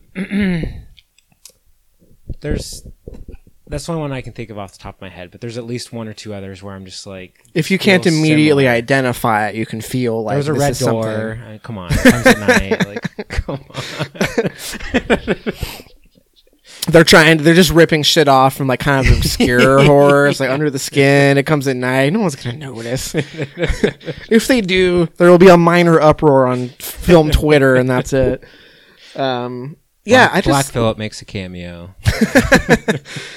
I just, I, my sister's fucking obsessed with it. Like, I, I kind of feel like this show is really popular with people who are a little bit younger than us, which is Yeah. weird because if anything, we mm. would be more attuned to like the '80s nostalgia. Not that kids a little bit younger than us didn't grow up with Ghostbusters and Right. whatever. I kind of feel like they didn't, but I don't know. I also feel like the acting's not very great, and I don't know if I really noticed it in season one or two. They were like- pretty young. but season three, like More noticeable? Like, like most of the kids, I feel like can't really act. Yeah. um. Yeah. Uh. Maybe I'll get around to it. At this point, I just I don't care. I really I thought about watching it. I hit play and immediately I was like, I don't actually want to watch this, so I just backed out and I haven't gone back since. I think I did hear that they do plan on ending it though, like next season, I think originally their plan. which is weird because it's probably one of their most successful shows. I think it is their most successful show. Did you like Malik wearing the Stranger Things? Oh hoodie? yeah, I like the hoodie, it was cool. But do you think he wanted to wear it or I think he wanted to wear it. Yeah. What you think Netflix gave it to him? Well, I don't know. Like it's so Little weird, cross promotion? of it. like, was that at all mentioned prior to filming, or was it just like a weird coincidence that this is a Netflix show and he's wearing a Stranger Things hoodie?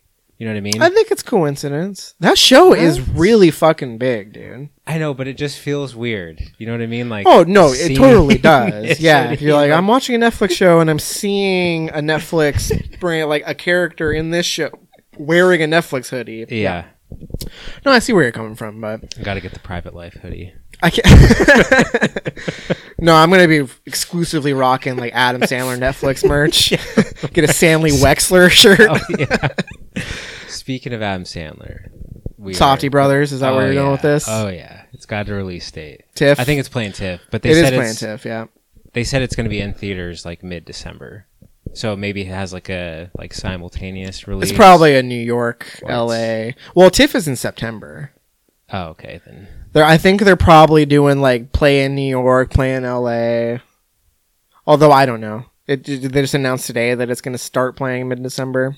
Uh, it was either a day or two ago, and like their production company said something like in theaters December 12th or 15th, Oh, okay. whatever the Friday is around that time period. Yeah. But couldn't be more excited.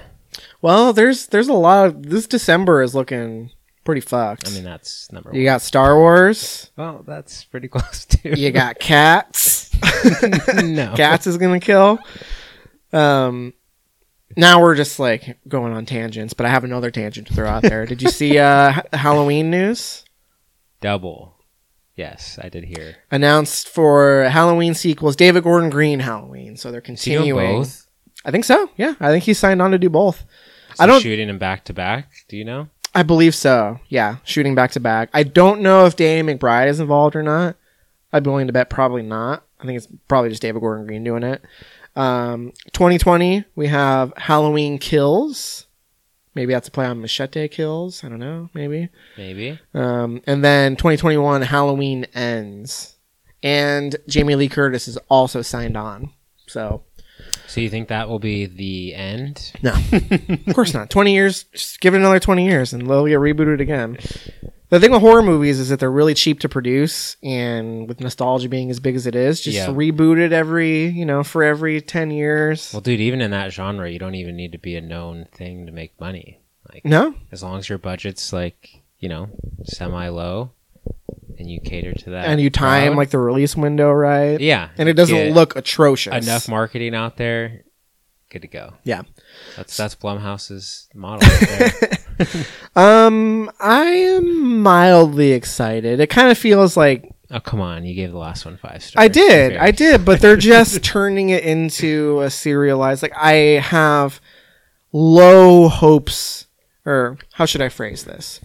I'm not very confident that they can actually keep the level of quality through because part of the reason why the Halloween reboot works so well is because they brought Jamie Lee Curtis back in, really did a service to her character, made Well, her a didn't badass. they disregard most of the franchise? It was literally the only one they acknowledged was OG Halloween, like the first John Carpenter Halloween. All of the other sequels were ignored. Do we know what the details are of these ones yet? I don't think there's any details yet. Just the titles and the Got some release. speculation. Well, uh, Halloween Kills. Obviously, Michael Myers survived the fucking. Well, actually, you can't do Halloween without Michael Myers, right? But there, there was some weird, like at the end of the last Halloween, there was uh she was still holding the knife, like uh, the little girl, not little girl, the daughter. Oh yeah, They kind of did that with um, which Halloween was it? I think it was Halloween four when they introduced the little girl. She eventually becomes like an apprentice of Michael, and she kills people too. The little girl. Did you ever Is see that, those like middle uh, Halloween movies? what's her name? The Scream Queen, Danielle Harris. Yes. Uh, I've seen one, two, and three, Okay, so you have not seen and the Rob Zombie ones, and the latest one. Okay, four, five, and six. I I kind of like four, five, and six are trash. Resurrection is bad. Oh, I've seen like. H two O, like the ones that came out in like the '90s or so. I probably saw those, but I hadn't had seen any of them when I saw those. Sure. Okay. Yeah. How many four, five, and six are widely regarded as the worst ones, and I think it's the the Crown of Thorns or the Thorn. I can't remember the society, but it goes into like a weird supernatural cult direction. Anyway, there's the thing where uh, one of there's like a little girl who was previously being chased by Michael, and then she ends up becoming a killer herself. So maybe they'll do that with these sequels, but I don't know. I just hope there's some surprises in store. Uh, like I like you said, I love the first one. Not the first one, but the first David Gordon Green one. So Yeah, I wonder what they'll do. Like if they'll go in a different direction or actually like try and finalize this story and then maybe try and do something else after. We need a new horror see. icon. yeah, there hasn't been. What was the last one? Fucking Jigsaw. Jigsaw. well, I mean, on like a cult level, The Conjuring universe. well, um, on like kind of a, like a cult horror level, uh, Crowley from the Hatchet movies. oh yeah. not on the same level as the others. No. there's there that has never had a, a wide like a mainstream appeal. It was Right. always like for horror fans. Yeah. Jigsaw is the last ubiquitous horror figure, except except maybe some of the the Conjuring movies, Paranormal Activity doesn't have like a, A face. identity. Yeah, yeah, maybe some like maybe the Nun or, but it's still it's not the same. No. Like a slasher killers, there. Ha- I mean, Jigsaw is a little different still, but there hasn't been that one one. counts. Yeah. Um, all right, what else you got? Uh, let's see. I rewatched a few things, and that's probably all I really want to talk about. Okay, Rewatched American Honey. It's Why? on Netflix. Um, I wanted to bump it up to a five. oh my God, and did and you? I did on Oh this my rewatch. god! It's uh, beautiful. A lot of just great scenes. Um, I just think it really encapsulates just like growing up and like adolescence and like becoming an adult. And there's a lot of symbolism. Um, it's a road movie. You get to see a lot of like America. The soundtrack is a banger, and it's all over the place too, which is a good thing. I feel like, well, in a good in a good way that it may appeal to everyone, but like you may not dig everything on it. Right? Is it like But like me- dubstep and country and rock and Yeah. just all across the board? yeah, pretty much. But if you have a wide taste in music, then you may dig it. It's got a lot of like iconic type songs that play really well in the movie. I still haven't seen it. You should watch it. It's almost three hours, isn't it? Yeah, it's a long one. Two hours and forty-two minutes. Mm. But I'll, I'll get around. it doesn't it. feel long though. I feel like you and Haley should watch it. Yeah. Yeah. Right. I like Andrea Arnold, or at least from. Big Little Lies. Shia. That's that's why you're watching it. oh, fun fact for no one, but the girl who's in uh, Heaven Knows What, this one of the Safdie brothers' earlier movies, hmm she is in this as well. In American Honey. hmm And you didn't know that at the time you first saw American Honey, right? Right, Arielle Holmes, who's like a drug addict, like not an actor that the Safdie brothers like found on the streets and told her story through this like dramatized version of Heaven Knows What. But then from that role, she got a role in this movie as well. So kind of cool. Hmm. But she's like a recovering drug addict. So Riley Keough's in it as well. American Honey. hmm And uh, Sasha, Sasha Brown. Lane. This was like Lane. her claim to fame. Yeah. now she's she's got a few like bigger roles. I mean, she was in Hearts Beat Loud. yeah, I guess she was in the new Hellboy, Yeah. well- and she was in the Miseducation of Cameron Post. Oh yeah, yeah. She wasn't that. Uh, I also rewatched Foxcatcher. What? What? These are some weird rewatches. Well, Foxcatcher. What was it about? Yeah. What was it about Foxcatcher? I own it on Blu-ray, and I've been trying to rewatch some of my movies. You have so many you haven't even seen I know. once, or did you sell some of them? You still have a lot you No, no, haven't seen I have, ever, right? I have a pile that I need to sell. If you're interested, hit me up. um, well, I just hadn't seen it since the theater. I just was itching for a old. rewatch. Eh, Five, Interesting. five years. Foxcatcher? Came out in 2014.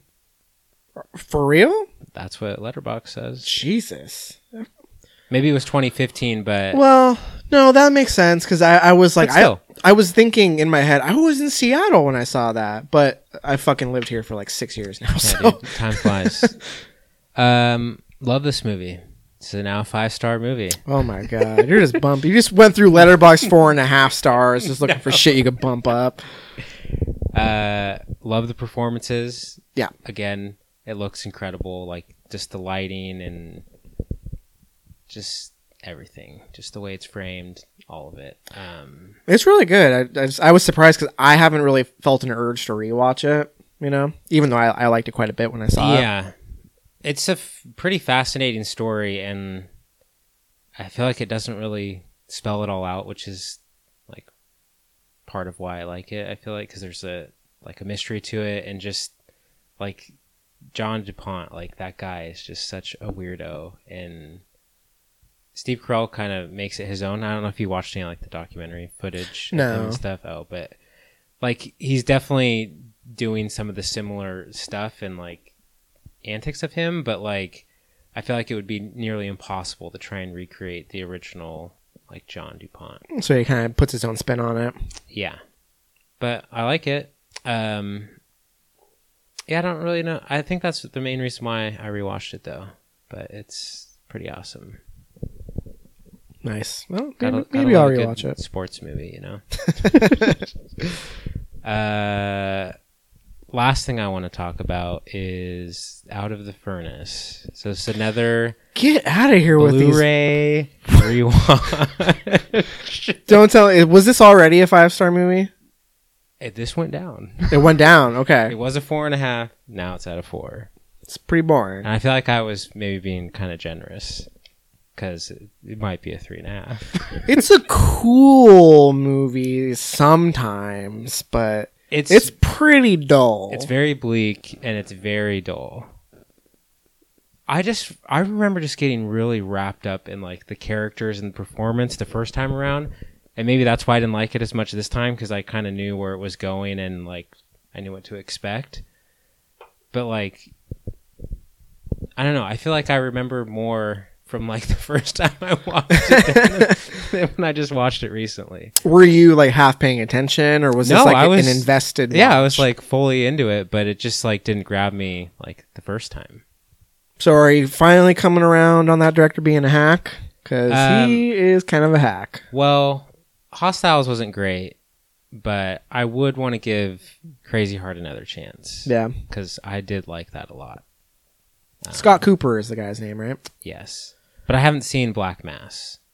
I, I also have not seen that one. I know it's fun to make fun of this guy. I know Film Junk loves railing on this guy.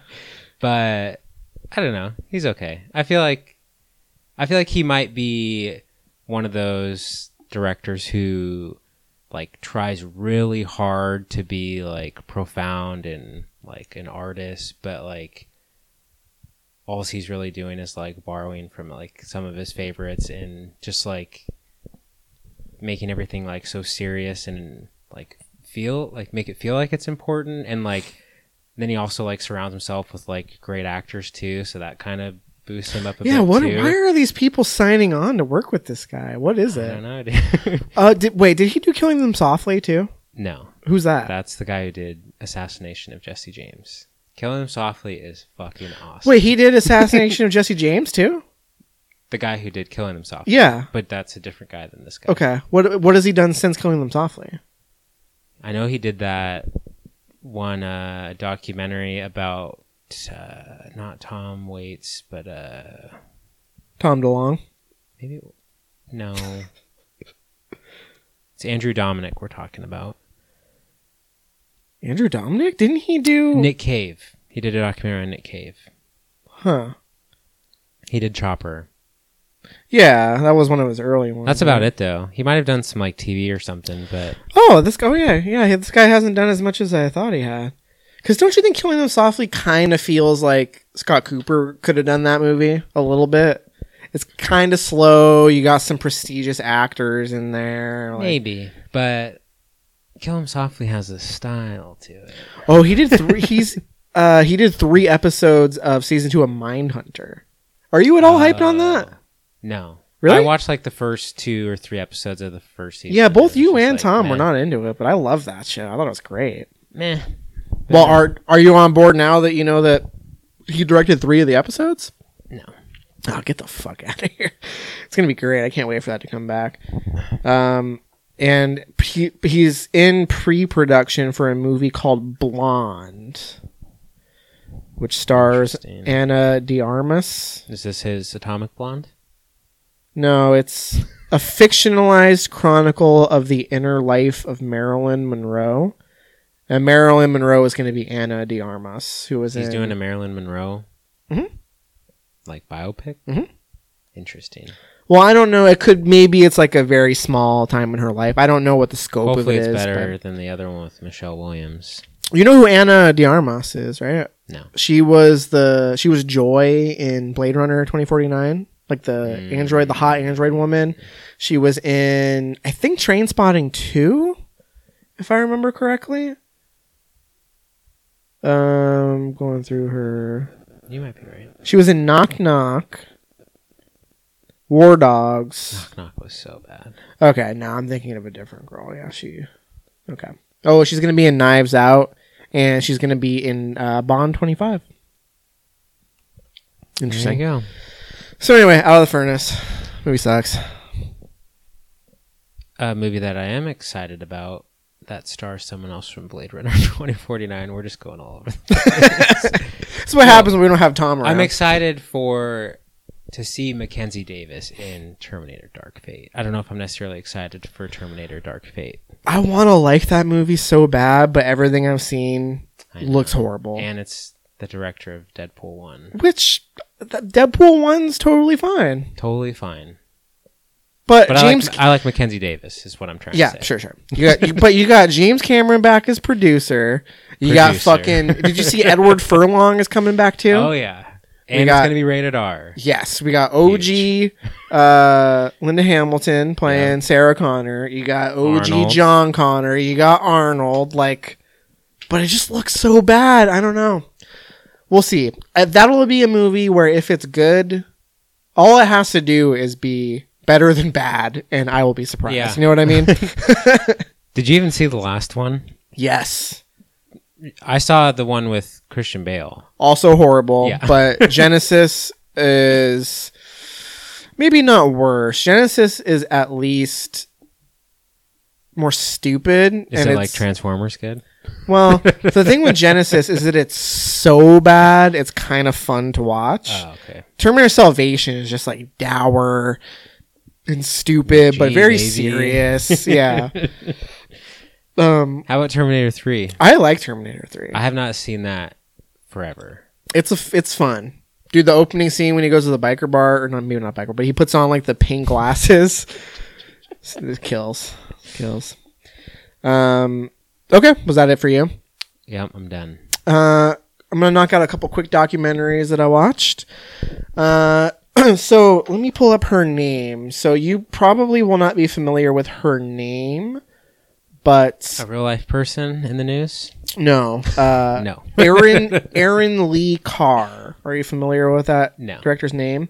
So I was not familiar with her either, but I watched this documentary and I was like, that name sounds familiar, and I looked it up. She does a bunch of like the HBO documentaries.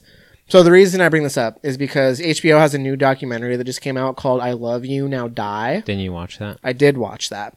So um, it's a pretty interesting case. It's like a t- HBO is doing this thing for the month of July, where like every week they're putting up a new like two part like crime documentary. Oh man, they are cashing in on this. Yep, on the craze. Um, this one, this one was quite good though. So it's it's if you combine the two episodes, it's probably like two and a half hours, something like that, roughly.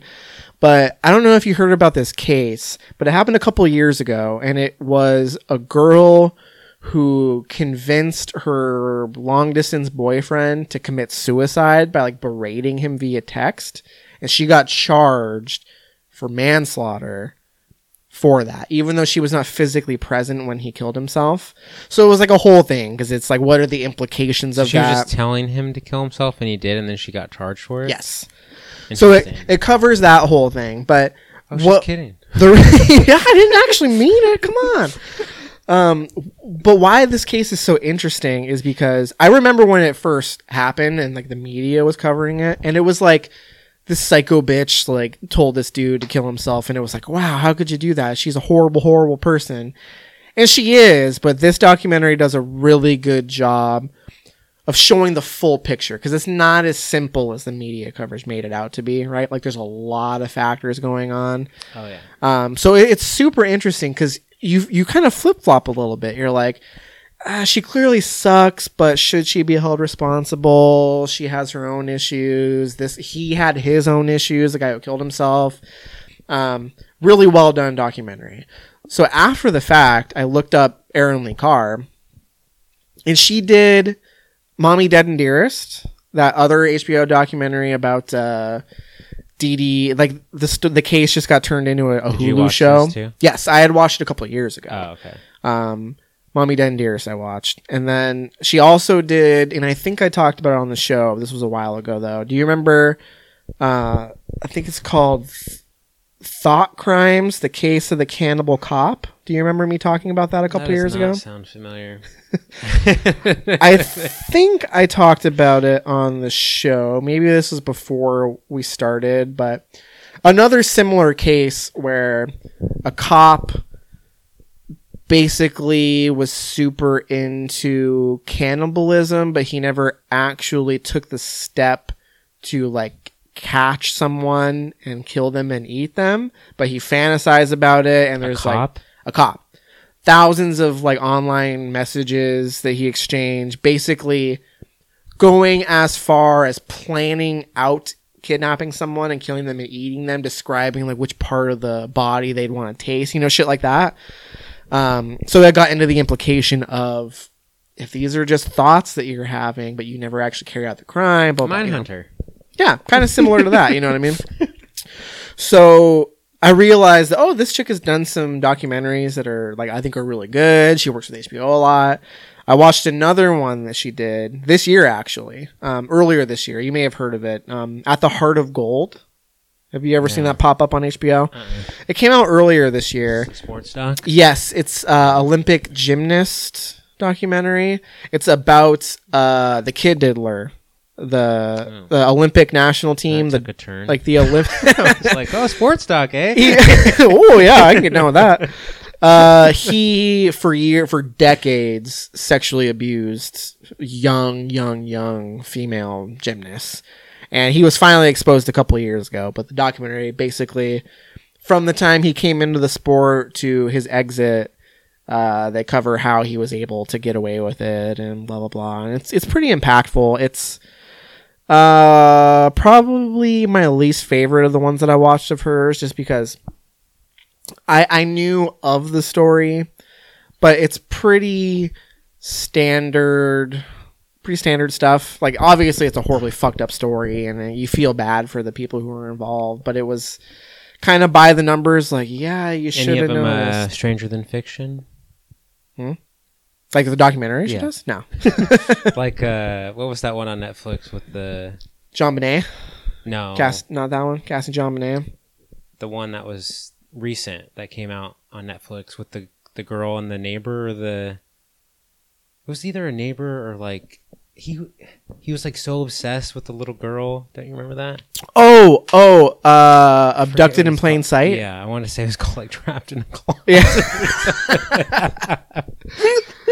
um and yeah, it's a better made documentary than that, but not as interesting. That story is crazy. It's fucking nuts, right? Oh my god. Um so anyway, I mean, she's kind of an HBO jobber, but she does really cool stuff, and it's all available on HBO's like streaming platforms and stuff. That's how I've watched literally all of these. Um, so She's your new it. favorite filmmaker. Oh yeah, favorite documentarian. Her and uh, the tickled guy, David Farrier.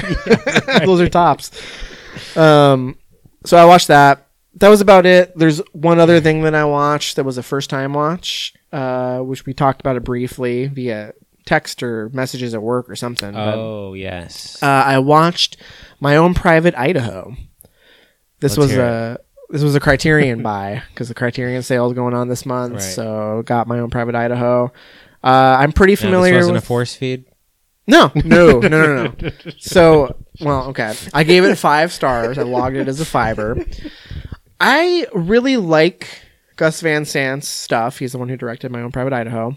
Um, I like but some of his stuff. Some stuff that I've seen of his is, I'll say miss. Yes. But maybe I need to rewatch it. But as of right now, I miss. so here's where here's where I stand with Gus Van Sant. I've seen a bunch of his movies. I love Drugstore Cowboys, To Good Die stuff. For, and Good Will Hunting. To Die For was meh. No, that movie's great. You gotta rewatch it. Don't waste your time on fucking American Honey and Foxcatcher. Um, so I, I love those movies, but they're not like personal favorites of mine, right? Yeah. You know, but I appreciate them. And then there's stuff like Elephant. Great movie, but do I want to rewatch it again? Maybe. I don't know. Probably not. Uh, Milk, I think, is a great movie, Yeah. but again, I don't know. It's doesn't stand up to some of the other ones I talked about. It's Fine. not going to be one of like your favorites. Yeah, right. Well made. Good. Whose story. favorite movie is fucking Milk, right? um, and then you have stuff like Gerry, which is fucking boring as fuck. I haven't seen it. You have Don't forget about last year's movie. Oh yeah, don't worry, he won't get far on foot. Yeah, that's a great It's movie probably too. my favorite, That one's great too. which might be surprising, but I'm pretty sure. Yeah, I'm a little surprised, but uh, that was that movie was quite good. Um, he's a very prolific director. Right, he's been doing it a long time. He makes a lot of movies. Uh, some of which have like Last Days. That movie is seen it. fucking boring. Gerry is fucking boring. Promised Land. You ever see that with Matt Damon? No, looked bad. Fucking boring. um, so my own private Idaho. This is River Phoenix. Uh, prior to his death, So wait. untimely death. This is your favorite. Yes, I think so. Um, This this is a, in the personal favorites category. It's above the to die for category. This would probably Tears. make Gus Van Sant Taylor. top 100, but like Okay. low top Okay. 100. I know that's like you know, no, fair but enough, I fair liked enough. it. I liked it a lot. I was kind of on the fence through the first 25 minutes because the thing about this movie is that it's almost Shakespearean in the way that it's written. Like they use a lot of street slang in this movie, but there will be moments where people kind of have like monologues and they use a lot of elevated language and Well, they're very is- expressive with their performance. It is a loose adaptation of Henry the Fourth. For real? Yeah. I did not know that. That makes that makes a lot of sense then. Why I thought it felt Shakespearean. First sentence of the uh, synopsis on Letterboxd is in this loose adaptation of Shakespeare's Henry the Fourth. Wow. Okay. That makes a lot more sense because I did not know that at all. Because that's I, I- one, I haven't read the play. I've not seen any of the film adaptations of that, Yeah. um, and it doesn't say that anywhere in the movie. Right? That's interesting. but so here's the thing: it's what I like about the movie and what kind of initially rubbed me the wrong way is that those Shakespearean elements because I didn't know that going into it. So I was like, this is, this is strange. People don't really talk this way, but I love how like gritty the material is. Essentially, it follows two like uh, uh, gigolos. Basically, they are they seem to be homeless. Uh, they're they hang out with uh, an unseemly crowd, but they're very close knit. There's a lot of heart in this movie. Like, there's one specific scene where River and Keanu's characters, their bike is broken down, and they're basically sitting by a fire, and it's a there's no music, there's no other sounds going on other than the crackle of the fire, and they share like a really emotional moment by the fire.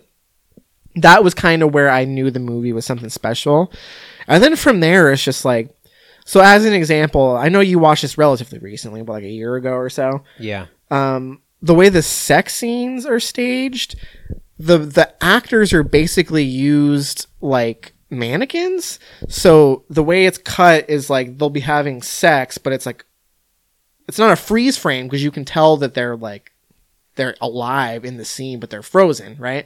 So it's like the camera jumping around with edits, just showing like these actors staged like mannequins having sex, and there's like these crazy angles and positions, and there's no music, and it's just lots of weird touches like that. Lots of really funny moments, lots of touching moments. I thought it looked beautiful, like the Blu-ray um, was looking pretty nice on my TV. Um, and just I don't think I had seen River in anything besides he's in Stand By Me, right? Yeah. I think that's the only other movie I've seen River Phoenix in. I liked him a lot. It was cool seeing Keanu playing a role that I'm really not used to seeing from Keanu. I thought that was kind of neat. Um, just loved it. Made me cry a little bit. Made me laugh. It's beautiful. Very interesting and very unique. Yeah, I don't think he was in much, to be honest. Well, he died. He was only 23, I think, when he Mm-hmm. died. He was older. He's the older brother of Joaquin, though, right? Yeah, I believe so. Um, very Can you interesting. imagine? family. He was still alive today. Oh man. dude? They could have been fucking dynamic duo. Yeah. Uh, he probably could have played uh, Philip Seymour Hoffman's role in The Master. Couple years older, Yeah. fucking, you know, he could have put on some weight. Would have killed. Anyway, I loved it. My own private Idaho. It's a banger. One of the new favorites, yeah. Certified banger. All right, I might need to borrow it and rewatch it. Yeah. Well, you just watched like a year ago. What was it? What uh, you gave it a three? Like what? a What didn't work for you? I don't know. I just remember it being kind of like, just kind of meandering, Yeah. like, kind of slow and just like, I don't know. Just didn't grab me. Just Sure. bored and just felt like some indie, you know, whatever. It felt special to me. See, it didn't feel special to me, but I could totally flip my tune on a rewatch. so- Sure. Um, Or change my tune. change. Yeah, flip the tune, baby. Um, I think that's gonna do it for me. Um, I'm pulling up my uh, activity here just to make sure. Oh, I watched Fyre Fraud, the other Fyre Festival documentary. Nothing Not to report. I've now seen two. The Netflix one is better. for for anyone who's wondering, the Netflix one is better. Do you feel like you would miss anything by not watching the Hulu one? No, Okay, that's good to know. the Hulu one.